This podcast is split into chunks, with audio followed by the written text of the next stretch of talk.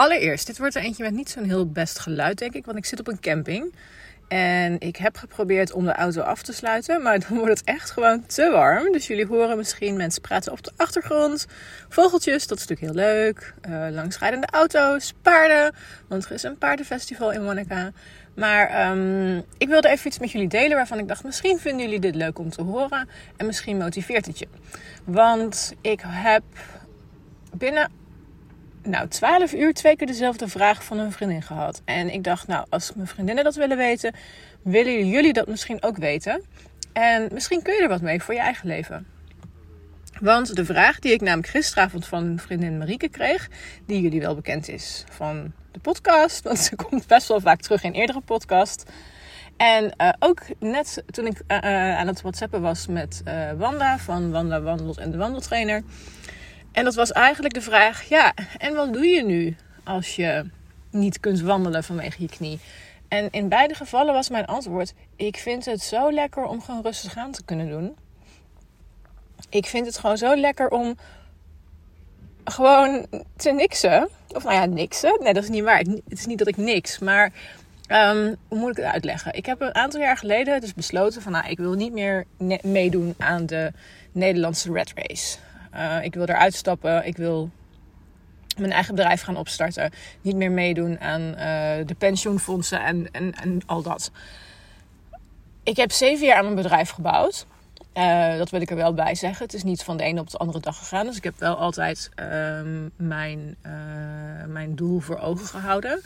Um, maar ik merk gewoon dat ik toen ik afgelopen juli vertrokken ben, heb ik gewoon het hectische leven van Nederland achter me gelaten. En het bevalt me echt uitstekend. Ik vind het jammer dat ik mijn vriendinnen niet zie. Ik vind het jammer dat ik mijn familie niet kan zien op dit moment. Maar daarvoor terug krijg ik elke dag wakker worden in de natuur. Elke dag wakker worden met een lege agenda, nagenoeg leeg. Ik zeg er nagenoeg bij. Elke dag opnieuw kunnen bepalen waar ik zin in heb, waar ik wil zijn. En tuurlijk, dat brengt een bepaalde vorm van onrust met zich, mee.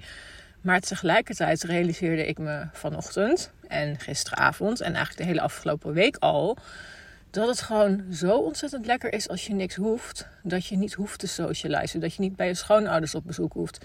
Dat je geen um, borrels hebt. Dat je geen verplichtingen hebt. Dat je geen uh, uitjes hebt waar je eigenlijk geen zin in hebt. Want ik hoor zo vaak van vrouwen ja, ik moet daar en daar naartoe, maar ik heb eigenlijk niet zo'n zin in. Ik wil liever op de bank hangen. Fuck die afspraak. Hang dan gewoon lekker op de bank, denk ik. Maar goed, ik zou het namelijk zelf heel erg vinden als ik met iemand zou afspreken die eigenlijk geen zin heeft om met mij af te spreken. Maar dat even terzijde. Um, even terug naar uh, waarom ik dus deze podcast inspreek. Um, oh, er gaat nu wel een hele grote caravan op starten naast mij. Nou ja, jammer. Dat horen jullie waarschijnlijk wel op de achtergrond, maar het is even niet anders. Oh god, gaan ze echt iets verbouwen of zo? Jeetje. Nou, wacht even. Toch proberen de boel maar even dicht te gooien. Um, waar ik dus naartoe wilde, is dat ik het ontzettend fijn vind dat ik gewoon eindelijk de rust heb gevonden tijdens deze reis, waar ik al heel lang naar op zoek was. Namelijk, s morgens wakker worden zonder wekker. Dus gewoon op natuurlijke wijze, wanneer ik wakker moet worden. Vervolgens nou, ga ik eerst maar eens even kijken van... Goh, zijn er nog berichten vanuit Nederland? Als ik in Nederland ben, doe ik dat niet. Maar dan heb ik overdag natuurlijk de hele dag de tijd om met mensen te communiceren. Heb ik hier niet vanwege het tijdsverschil. Dus mijn ochtend is het wel in het teken van Instagram updaten... en um, contact met familie en vrienden. Omdat het dan een beetje overlappende tijd is. Dan ga ik opstaan. Een koffietje maken. Ontbijten. In het zonnetje zitten en bedenken wat ik die dag ga doen. En natuurlijk heb ik wel redelijk in mijn hoofd van... nou, vandaag moet ik even een paar uurtjes werken. Of vandaag ga ik die wandeling maken. En ik moet even een reservering maken voor morgenavond op een camping. Oh ja, ik moet nog even boodschappen doen en een wasje draaien. Maar het feit dat het allemaal niet moet op dat moment... dat geeft zo ontzettend veel rust. Ik had nooit verwacht dat dit me zo goed zou bevallen. En natuurlijk vind ik het ook heel fijn als ik uh, af en toe een uh, sociale afspraak heb met iemand. Afgelopen anderhalve dag heb ik alleen maar gesocialized met mensen. Maar dan ben ik na anderhalve dag wel echt gewoon op. En dan denk ik, jeetje, hoe heb ik dat in godsnaam 25 jaar lang van mijn leven elke dag gedaan? Ik weet het gewoon niet. Ik heb gewoon echt geen idee meer. Ik vind het heerlijk om alleen in mijn tentje te liggen, alleen in mijn auto te zitten, een boek te lezen, een podcast te, te luisteren, lekker in mijn diary te schrijven. Ik zou niet meer weten hoe, het, hoe ik het anders wil. Echt niet. Ja, straks wel in mijn eigen huisje in Zweden. Maar ook dan zal ik niet meer meedoen aan het idee waarbij je 40 uur per week moet werken voor een baas of whatever. Om maar je rekeningen te kunnen betalen. En daar wilde ik dus eigenlijk naartoe. Want ik weet dat je een aantal van jullie gevraagd hebben: hoe doe je het? En ik ga je gewoon een heel simpel rekenvoorbeeld geven. En ik zit niet te wachten op vragen of opmerkingen van zoals jij het voorrekent, klopt het niet. Want ik kan niet al mijn fiscale voordelen die ik heb met mijn bedrijven en mijn uh, aanwezigheid in het buitenland en dat soort dingen, kan ik allemaal niet helemaal uh, gaan uitleggen. Dat is te ingewikkeld en te uitgebreid. En bovendien wijd ik ook verder niet uit over dingen zoals uh, waar ik ingeschreven sta, hoe ik, dat, hoe ik dat soort dingen doe. Dat is gewoon privé en uh, dat hou ik voor mezelf, omdat daar best wel um, wat haken en ogen aan zitten op het moment dat je het leven leidt zoals ik het leid. Maar ik heb dat verder goed, uh, goed geregeld. Maar waar ik dus naartoe wil, um, is dat jij dit ook kan als je dit wilt. Want het is namelijk helemaal niet zo moeilijk. Je moet alleen zorgen dat je ergens heel erg goed in wordt dat je gewoon uh, eigen baas kunt worden. En een x aantal uur per week voor een baas kunt gaan werken. Op afstand, op een plek waar jij wilt. Op een tijdstip dat je wilt. En als jij gewoon zorgt dat jij zo fucking goed bent in wat je doet. Dan willen ze jou heel graag hebben. En dan maakt het ze eigenlijk vaak niet uit vanuit waar je werkt. Of wanneer je je werk maar doet. Als je het maar doet. Dat is mijn ervaring. Ik heb op dit moment twee opdrachtgevers. En ik krijg nog een, uh, misschien nog een derde erbij. Voor een aantal uurtjes in de week.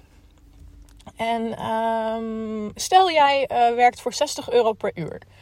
Dan, en dat doe je voor. Ik had het voorgerekend. En dan moet ik even mijn rekenmachine erbij pakken. Want ik heb natuurlijk weer. Um, even kijken hoor. Kan ik dan blijven opnemen? Ja, dat doet hij. Oh, mooi. Ik had even een rekenvoorbeeldje. Waar is mijn calculator? Ja, als je vier weken per maand, of ja, vier weken per maand, keer 16 uur, keer 60 euro per uur.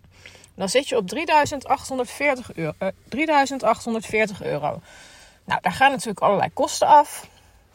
Belasting, weet ik veel wat allemaal. Zeg dat je, nou, ongeveer, wat zal het zijn? Hmm, drie, ja, met de voordelen die je als ZZP'er hebt en dergelijke, 3000 euro per maand netto overhoudt om uit te geven. Nou, dan heb je nog kosten in Nederland. Ik heb bijvoorbeeld mijn zorgverzekering, mijn auto die in Nederland staat. Ik heb uh, mensen die ik inhuur. Um, kosten voor websites die doorlopen. Uh, wat heb ik nog meer? Uh, mijn opslag. Al mijn, mijn vaste maandelijkse lasten in Nederland op dit zijn 800 euro. Dus als ik van die 300 euro nog 800 euro afhaal, hou ik 2200 euro over. 2200 euro per maand om uit, om uit te geven. Nou, daarvan zet ik uh, een deel van naar mijn uh, pensioen en uh, dat soort potjes. Dus dan hou ik, daar gaat, nou, ik heb, dit moment heb ik even wat minder uurtjes hoor. Want ik in Nieuw-Zeeland zit. Um, maar als ik hier dan nog, nou, 10% van afhaal, nee, iets meer. Ongeveer 400 euro van afhaal. Dan heb je nog 800, 1800 euro over. En van 1800 euro kan ik in Nieuw-Zeeland prima leven. Ik kampeer of ik slaap in mijn auto. Ik heb wel een initiële investering gedaan om deze auto te kopen, maar ik verkoop hem dadelijk ook weer voor hopelijk hetzelfde bedrag. Voor 1800 euro, zal ik je even voorrekenen. 1800 euro is, even kijken, 3000 Nieuw-Zeelandse dollar, iets meer zelfs. Nou, dat betekent dat je 100 dollar per dag te besteden hebt om uit te geven.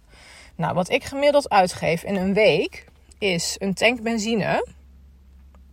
Ik probeer wel om niet elke dag te rijden. Nou, een tank benzine kost 150 dollar. Dan heb ik ongeveer, nou, 30 dollar per nacht voor campsites. Soms iets meer, soms iets minder. Dus dat, nou, zou ik zeggen 250 dollar. Dus dan zit ik op 400 dollar in totaal. En dan heb ik mijn, uh, mijn maaltijden en mijn eten. En daar gaat best wel veel naartoe.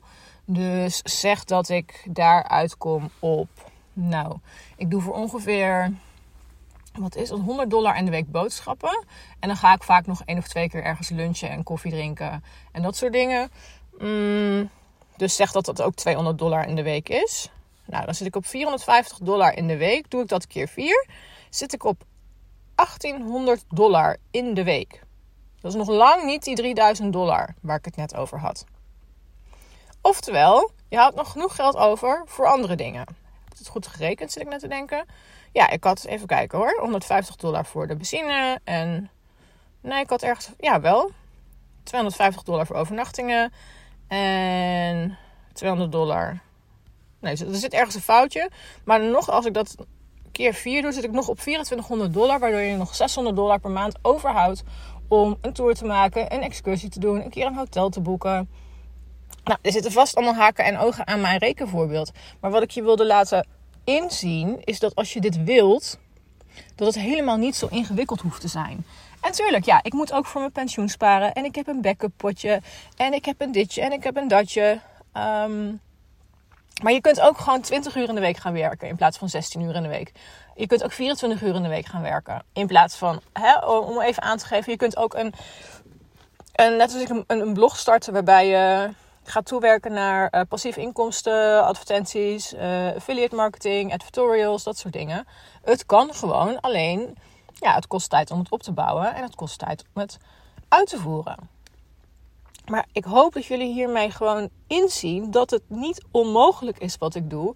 En dat het eigenlijk voor iedereen die een bepaalde skill heeft, gewoon haalbaar is om iets te doen waar je heel blij van wordt en waar je goed in bent.